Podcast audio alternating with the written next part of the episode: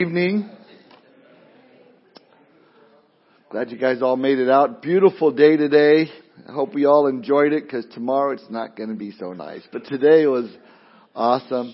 If you have your Bibles, we are continuing our, our, study through the book of Daniel. We're in Daniel chapter 8, 8 tonight. If you need a Bible, just raise your hand and, and Stephen will get a Bible to whoever raises their hand. um, couple of things before we get into the study this evening.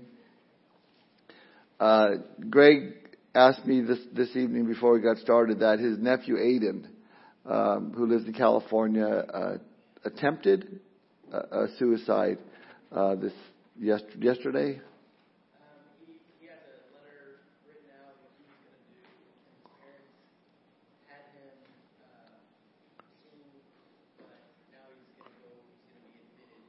Okay.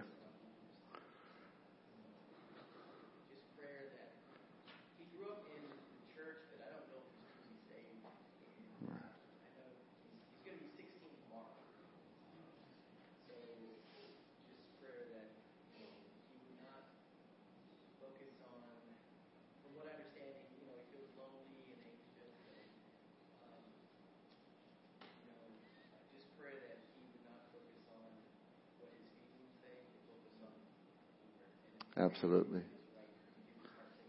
Absolutely.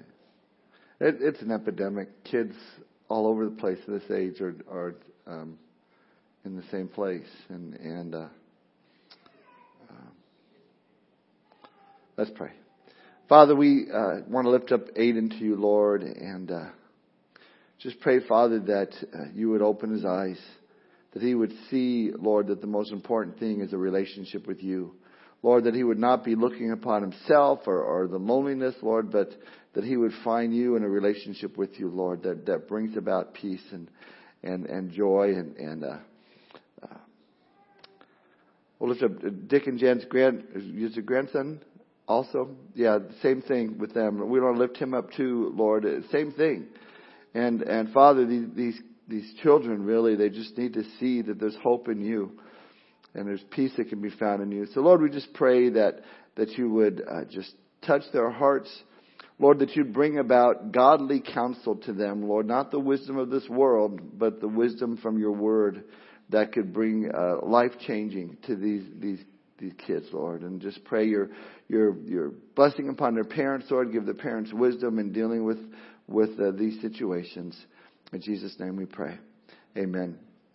One more thing I wanted to lift up in prayer before we get into the word tonight is uh, my son Matthew. He roomed with uh, he when he was in California, Camp Pendleton. One of his buddies was on the rack right next to him. He was up in the top bunk, and uh, a couple other buddies, and and they got selected to go to 29 Palms in in uh, California. Matthew got selected, as you know, to go to Washington D.C.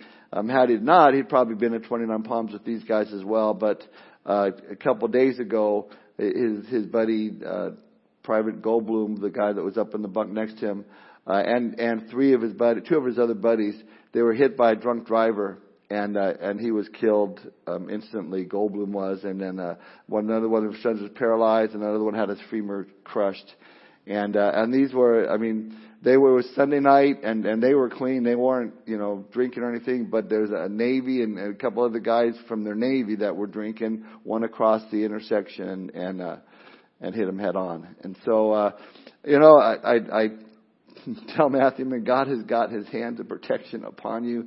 You need to thank the Lord for it, but but we need to pray for their family and and pray for Matt because it's hurting for him as well. So let's let's pray for that, and we'll pray for the and we'll get into God's word.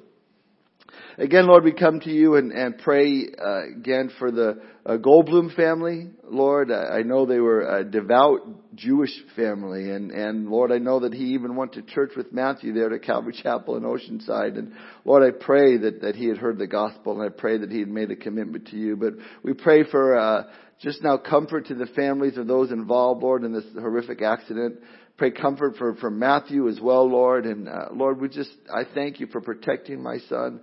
But Lord, I also just want to remember the families of those that are just hurting right now and pray your blessing on them.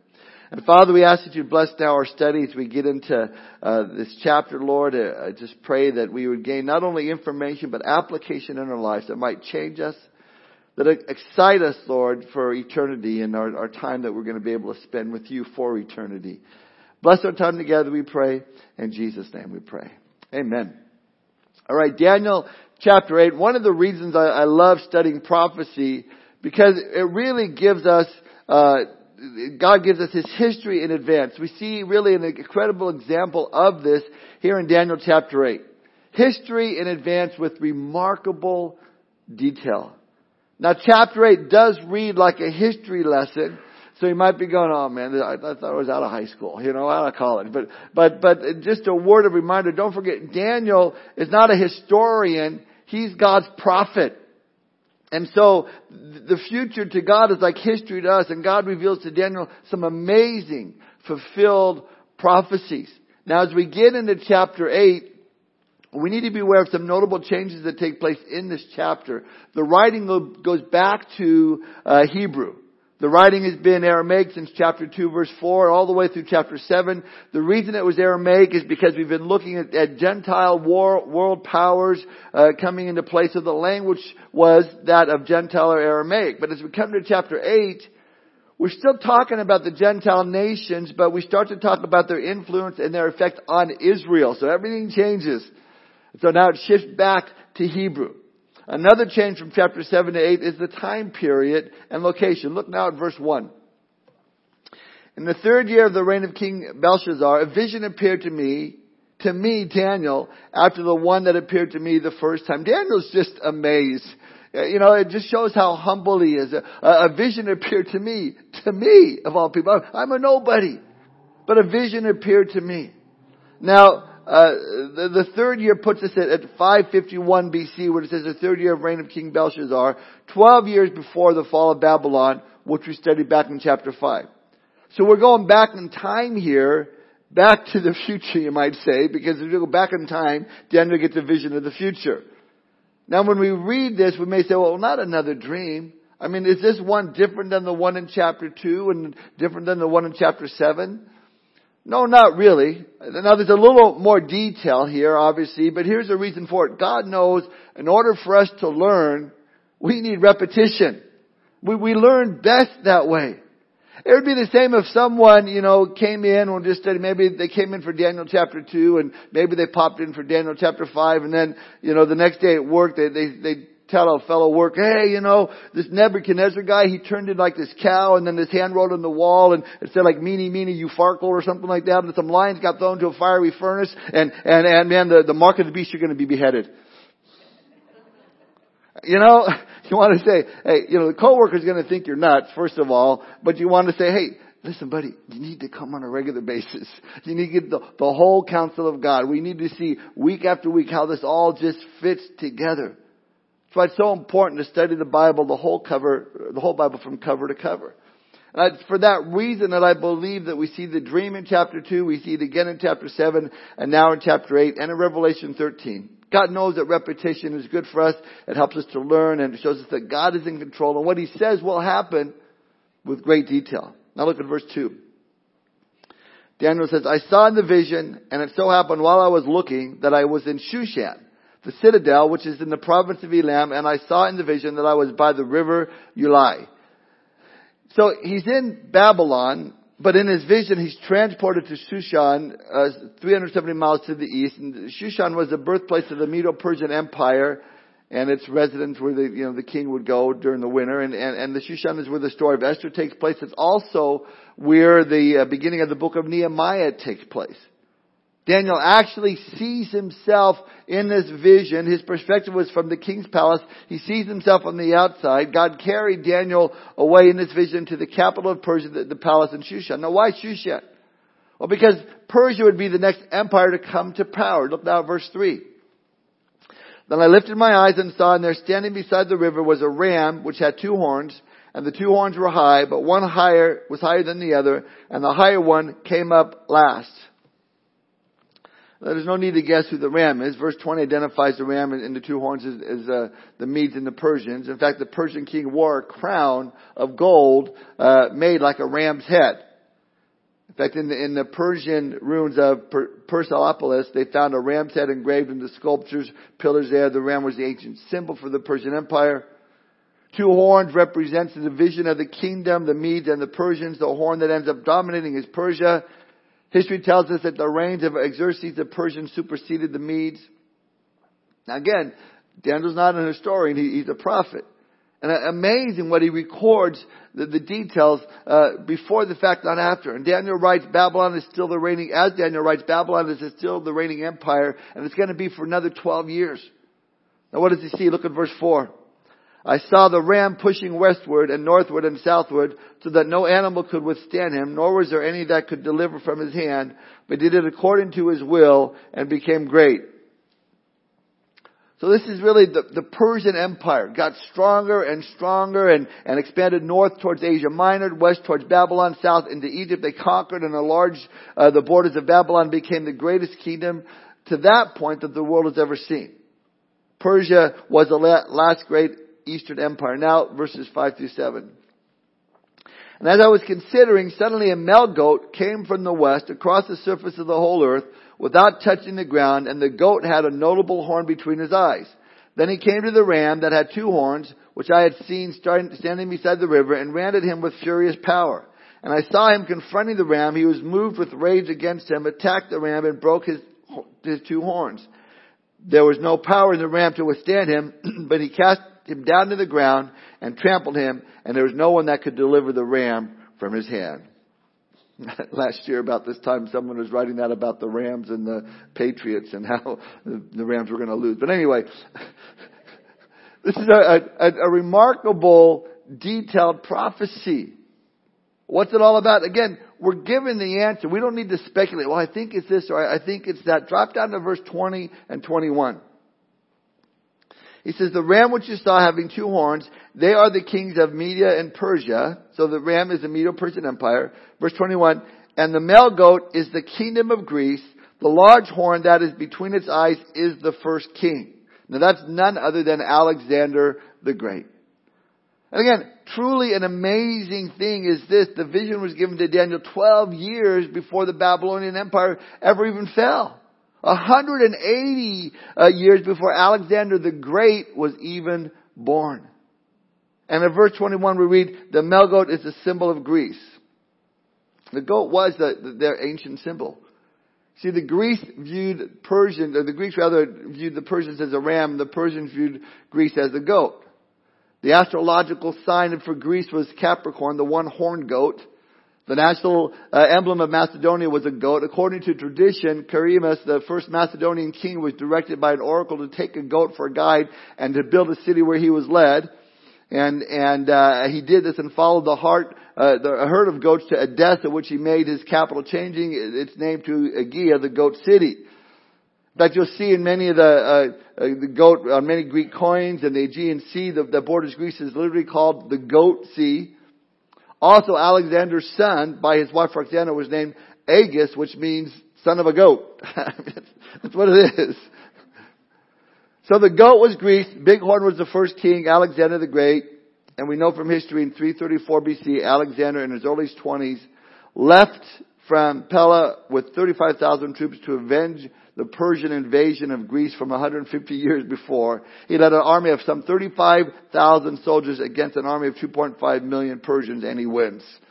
Verse 7 was exactly fulfilled as Daniel said it would be fulfilled. Look at verse 7 again. And I saw him confronting the ram. He was moved with rage against him, attacked the ram and broke his two horns. There was no power in the ram to withstand him, but he cast him down to the ground and trampled him, and there was no one that could deliver the ram from his hand. The great Persian uh, ram was totally stopped in his track in just a matter of four years. Just three battles. Alexander the Great breaks the back of the Medo-Persian Empire. First one was May 334 BC. Second one was November 333 BC. And the third was October 331 BC. If you study history of these battles, especially the last one, you find uh, that he took an interesting position in the battle. Look again at verse 5 just for a second. And as I was considering, suddenly a male goat came from the west. Now the Persians, when they wanted to fight, they'd do their battle, they would come from the east. They would attack from the east. So they would line themselves up uh, in the morning as the sun was coming up. That way, as they're marching from the east, the sun would be in the eyes of those in the west, Yeah, so they, they couldn't see as well. But Alexander knew this. And he lined, still lined up his army anyway in the west so the sun would be in their eyes. But here's the catch. The Grecian army was made of, uh, armor was made of bronze. So Alexander the Great had them shine their, their shields up, polish them to the point that they were like mirrors, and they started to, to march. The sun reflected off the shield and, and back into the Persians' eyes. They couldn't see. Nothing they could do. And Alexander and the Grecian forces had an incredible, miraculous victory. Now after the Persians were defeated, they basically disappeared from the scene as a major power and eventually deteriorated into a second-rate nation with little power, very little prestige in the world. That is until about the last 40 years or so, when it's kind of changed, kind of radically. Today, modern day Persia is Iran. Their name was changed in 1935.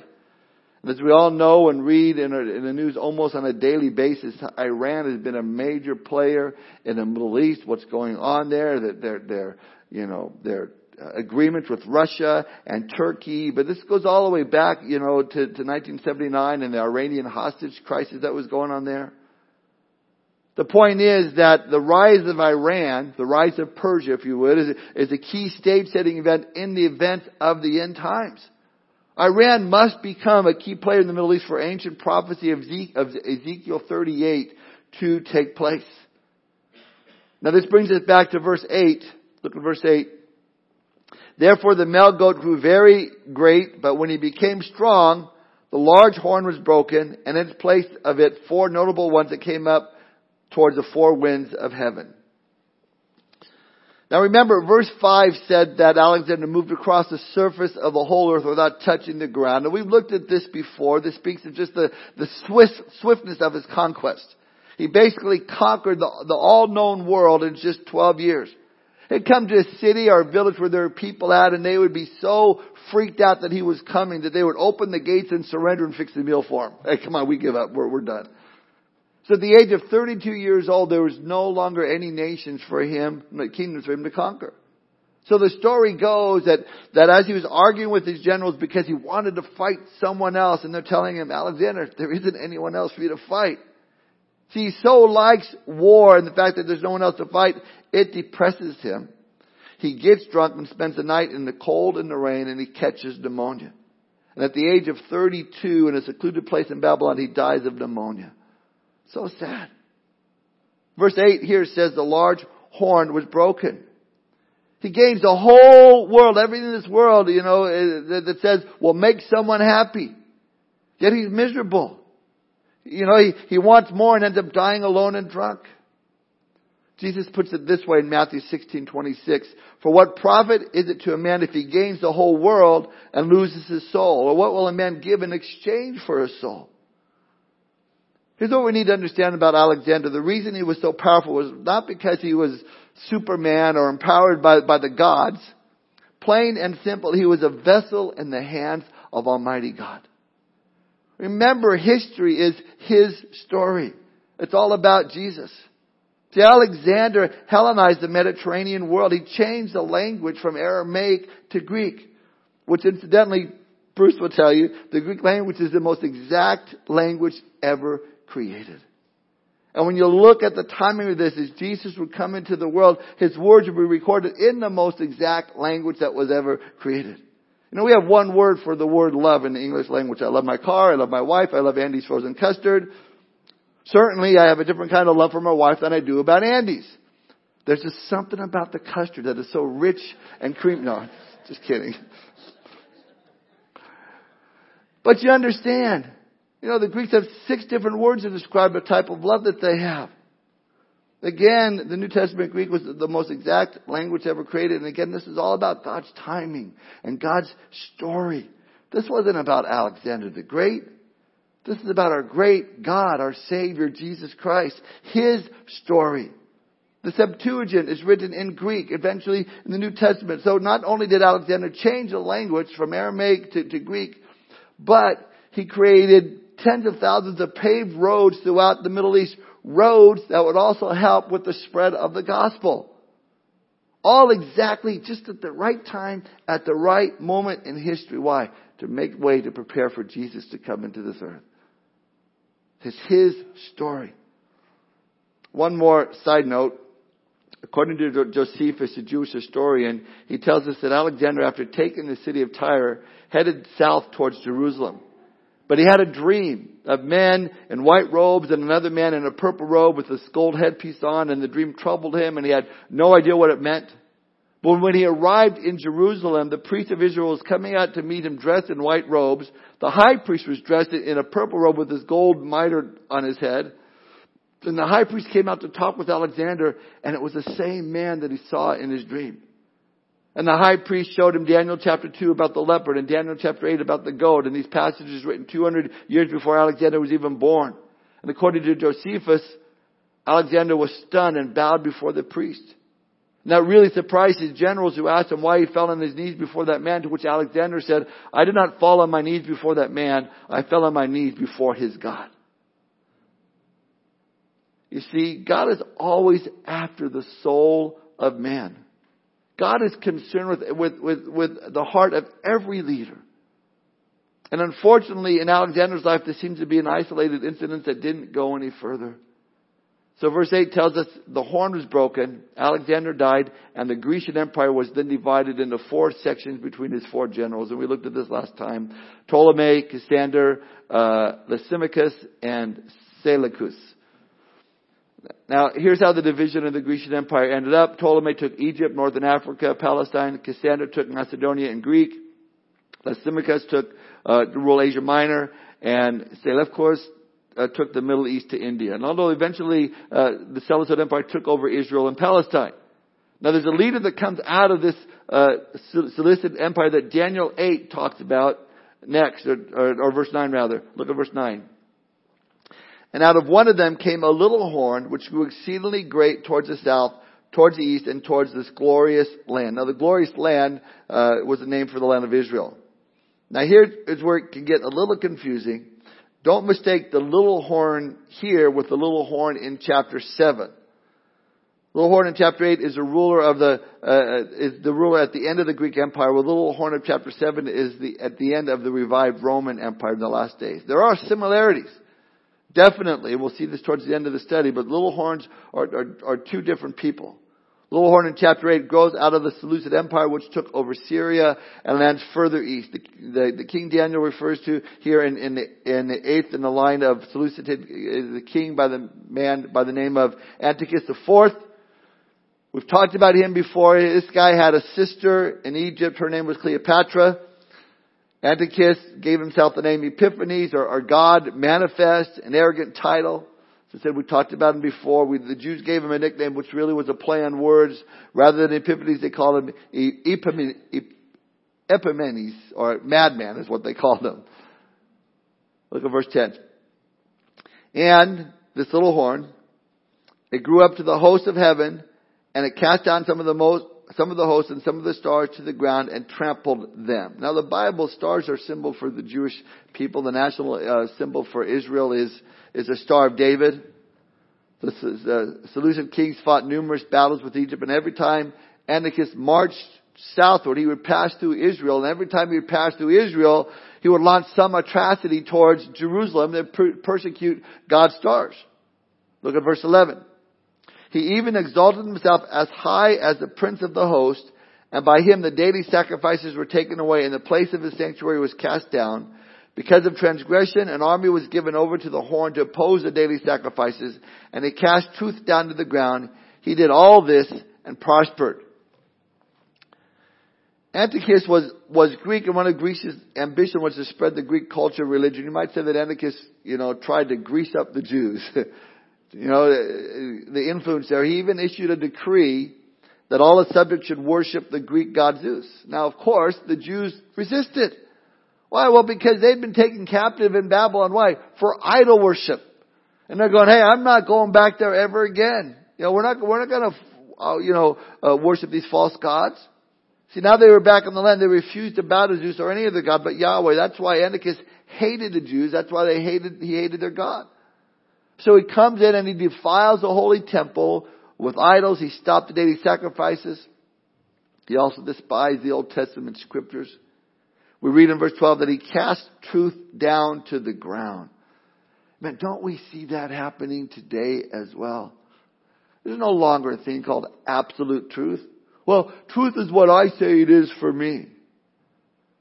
It was that Francis Schaeffer used to call truth, absolute truth, true truth.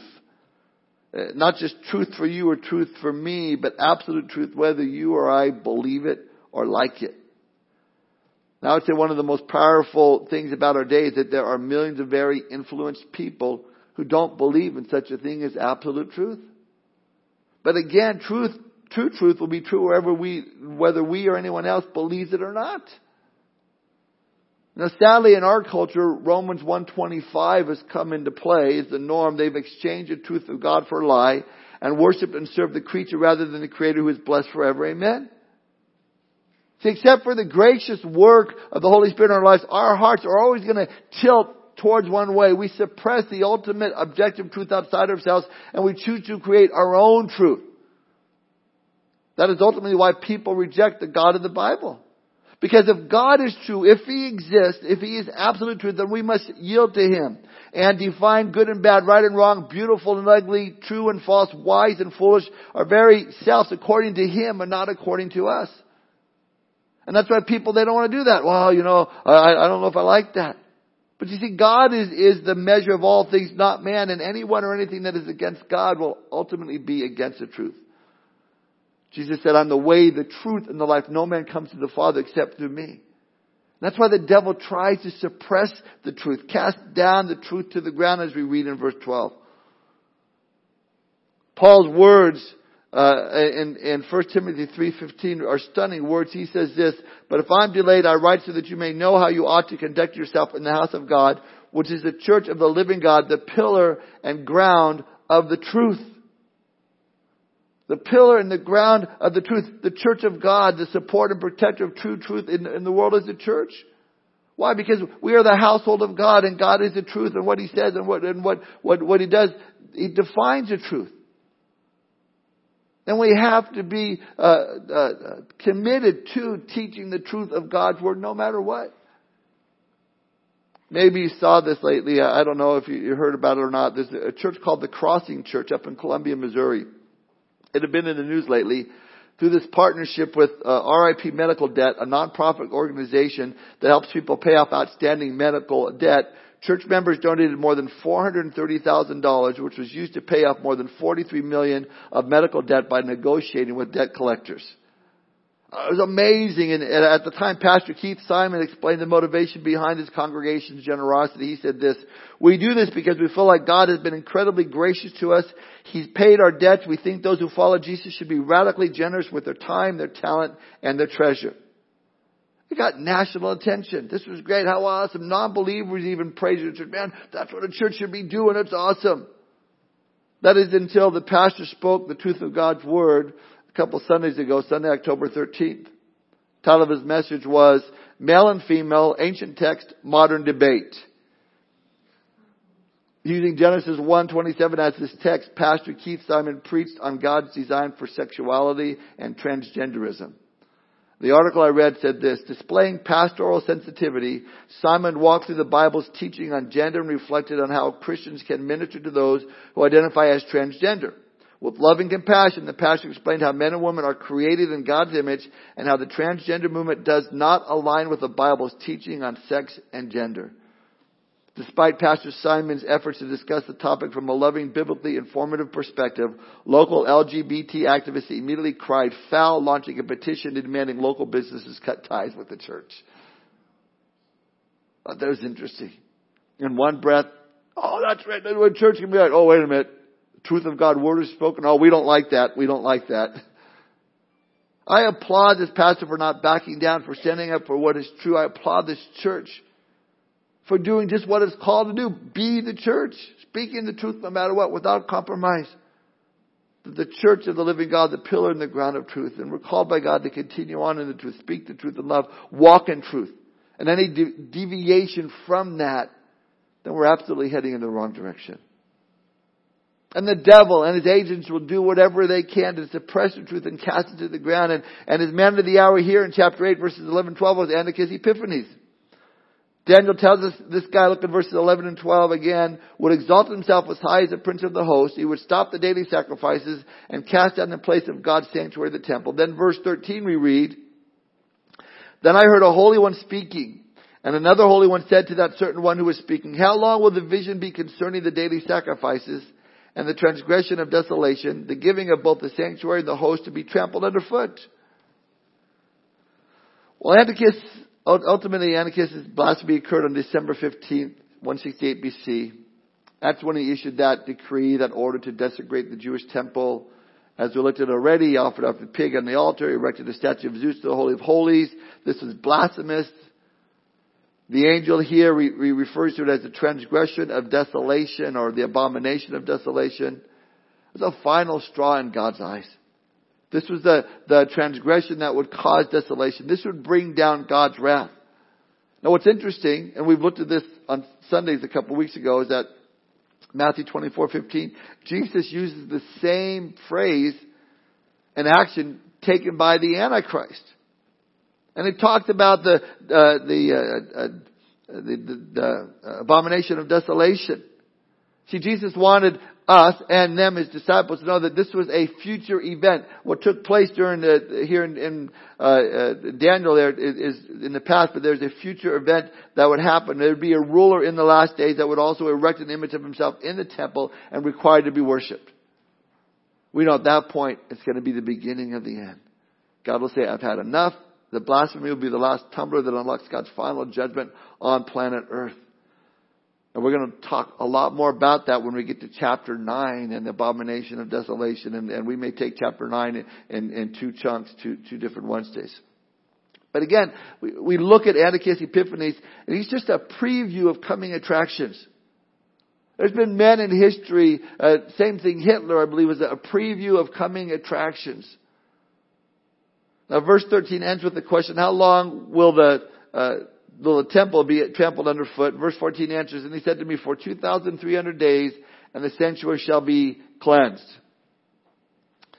Now, if you have a, a, Catholic Bible at home, or if you have a Bible that might contain what's called the Apocrypha, it's not the inspired Word of God. It's, it's not a part of the original text, but it's good history, especially First and Second Maccabees. It gives us some insight into the history of Israel from the time of, of Malachi to the end of the, of the Old Testament to Matthew beginning the New Testament. And he fills in some of the, some of the blanks, what was going on, uh, within Israel during that time. Now when Antiochus Epiphanes offered up this pig on the altar and erected the statue of Zeus in the Holy of Holies, it infuriated the Jews, particularly a priest by the name of uh, Mattathias. So when, when, uh, emissaries came to the old priest, he ordered him to bow down before Zeus, but Mattathias grabbed a sword and killed the messenger. Uh, and his, his courage then began what's called the Maccabean revolt. And Mattathias' son, Judas Maccabeus, known as Judas the, Judas the Hammer, that brought the hammer down, led a guerrilla war against these Syrian troops. And that's where we read in verse 14, and he said to me, for 2,300 days the sanctuary shall be cleansed. And it was 2,300 days after Antiochus Epiphanes had profaned the temple, exactly as Daniel said. 2,300 days later, it is when Judas Maccabeus led the Maccabean revolt and the Jews took back Jerusalem and the temple. When was that? December 25th, 165 BC. And the temple that had been defiled was cleansed. After the purification, uh, the Jews wanted to reinstitute worship in the temple by lighting their golden menorah. The menorah was a symbol uh, to rededicate the temple. It took eight days, but the Jews only had enough oil for one day, and the story goes God did a miracle. The oil continued to burn even after it should have run out. Today, the Jewish people celebrate this miracle as the Feast of Hanukkah, also called the Festival of Lights, also called the Feast of Dedication. And as a side note, and according to John 10:22, Jesus himself celebrated it. Whatever happened to Antiochus Epiphanes? Well, according to history, this guy was on his way to Elam, to Persia, where he heard about the revolt of the Maccabees and the cleansing and the rededication of the temple. That he was so infuriated by it that he raised his hand to the sky and cursed God and said, when I get back to Jerusalem, I'm going to make the largest Jewish cemetery on earth. I'm going to kill more Jews than have ever been killed. And as he was screaming this, he started coughing and choking and he fell to the ground. Swelled up and his stomach burst open as he was being eaten alive by worms. And the story goes, he stunk so bad that his own men didn't want to pick him up. It took about a week for him to die. He uh, so hated himself that in Second Maccabees we're told that he apologized, saying, "The God of the Jews is the true God, and if He would heal me and raise me up, I will honor Him." Of course, he died. God doesn't make deals. Herod the Great slaughtered babies in Jerusalem, fell down, he was eaten by worms. Herod Agrippa, he's first seen standing in the book of Acts chapter 12 giving a great speech and people shouted, he's like God. He accepted the glory, yeah, I'm like God. Fell down eaten by worms.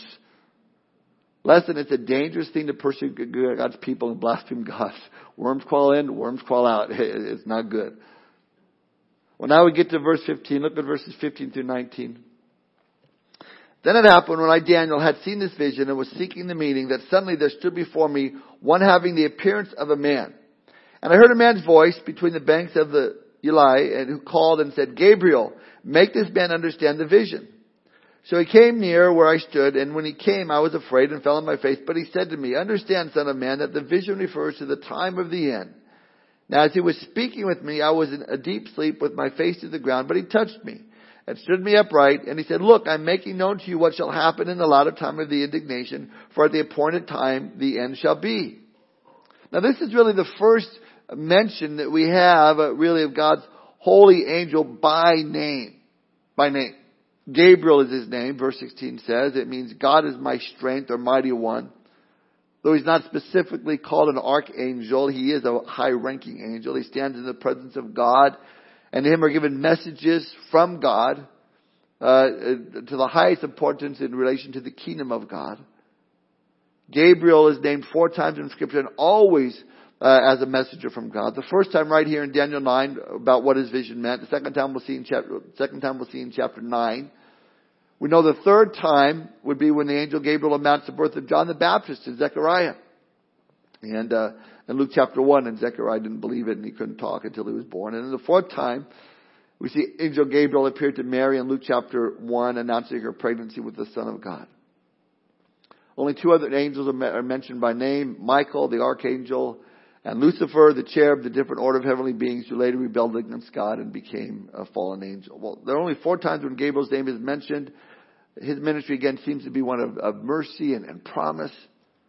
And he gives Daniel the understanding and interpretation of his vision. Look at 20, verse 20, 22 again. The ram which you saw having two horns, they are kings of Media and Persia, and the male goat is the kingdom of Greece.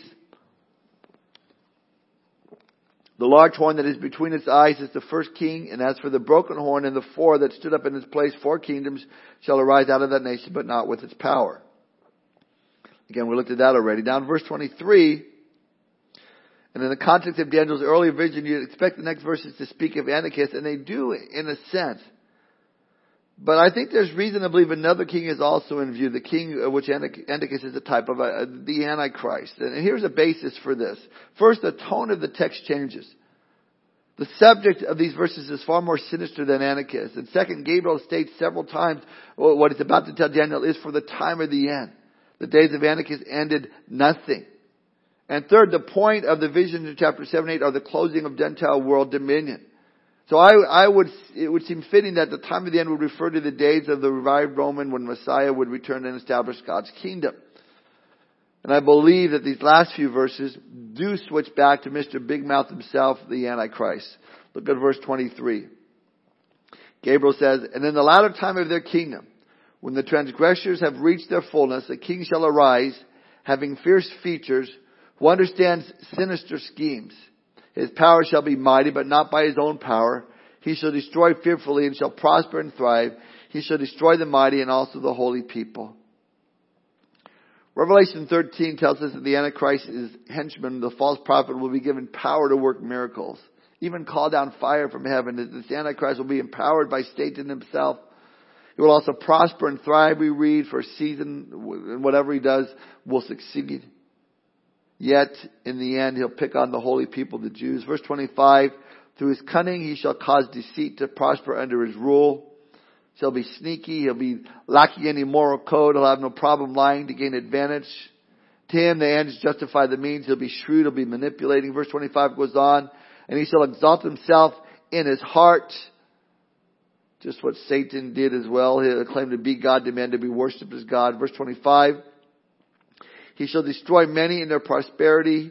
He shall even rise against the prince of princes, but he shall be broken without human means. Revelation 19 tells us that he will gather the world's armies to the valley of Megiddo to fight against the Christ, but he'll be defeated, he'll be defeated supernaturally by one shimmer of the Lord's glory. Listen to 2 Thessalonians 2 verse 8. He puts the, the Antichrist's destruction like this, and then the lawless one will be revealed, whom the Lord will consume with the breath of his mouth and destroy with the brightness of his coming. That's it. Party's over. You are no more. Finally, verses 26 and 27, and the vision of the evenings and the mornings which was told is true. Therefore, still up the vision, for it refers to many days in the future. And I, Daniel, fainted and was sick for days. Afterwards, I arose and went about the king's business. I was astonished by the vision, but no one understood it. Uh, I mean, how could they? He's seen the end of time. Daniel is being honest here. The vision drained him physically. He's 80 years old and this whole thing has just made him sick physically. Listen, as we step back from Daniel 8 as we close, three important lessons become obvious. Number one, the sure fulfillment of prophecy. This chapter records a remarkable, detailed outline of ancient history that was meticulously fulfilled. It demonstrates once again that the Word of God is absolutely true. Man, reading this chapter alone ought to increase our confidence in a God who knows the future because He's ordained the future. Number two, the ultimate possibilities of the depraved heart. Uh, the world likes to believe that every day things are getting better, better, and better. While it's, it's true that the last century has had enormous technological advances, it's also true the last century the more people died in wars in the 20th century than any other time in, the history of mankind. And we live with all these technological advances and gadgets that Daniel couldn't even dream about, but we haven't really made that, that moral progress at all. Human heart is still desperately wicked and in, in need of God's grace. We've, we've made it an art how to kill people. The future reign of the Antichrist will show us how evil man can be when, when uh, they're completely cut off from the grace of God.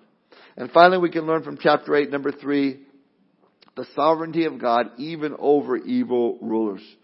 Man, and Daniel's, the book of Daniel makes that point over and over again.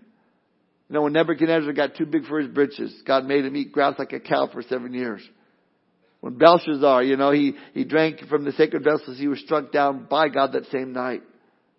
And across history, we see when God says enough is enough, that's enough, this far, no further. He said, Antiochus Epiphanes, the day is coming, we will say, say it once again when the Antichrist comes on the scene. Enough is enough. Listen, that should encourage us. Though evil men rise to power, they still must serve God's purposes. And no matter how hard they rise and how evil they are, they will be brought low by God. Until then, our responsibility, our privilege is to stick to the truth, to know the truth, and to share the truth. Let's pray.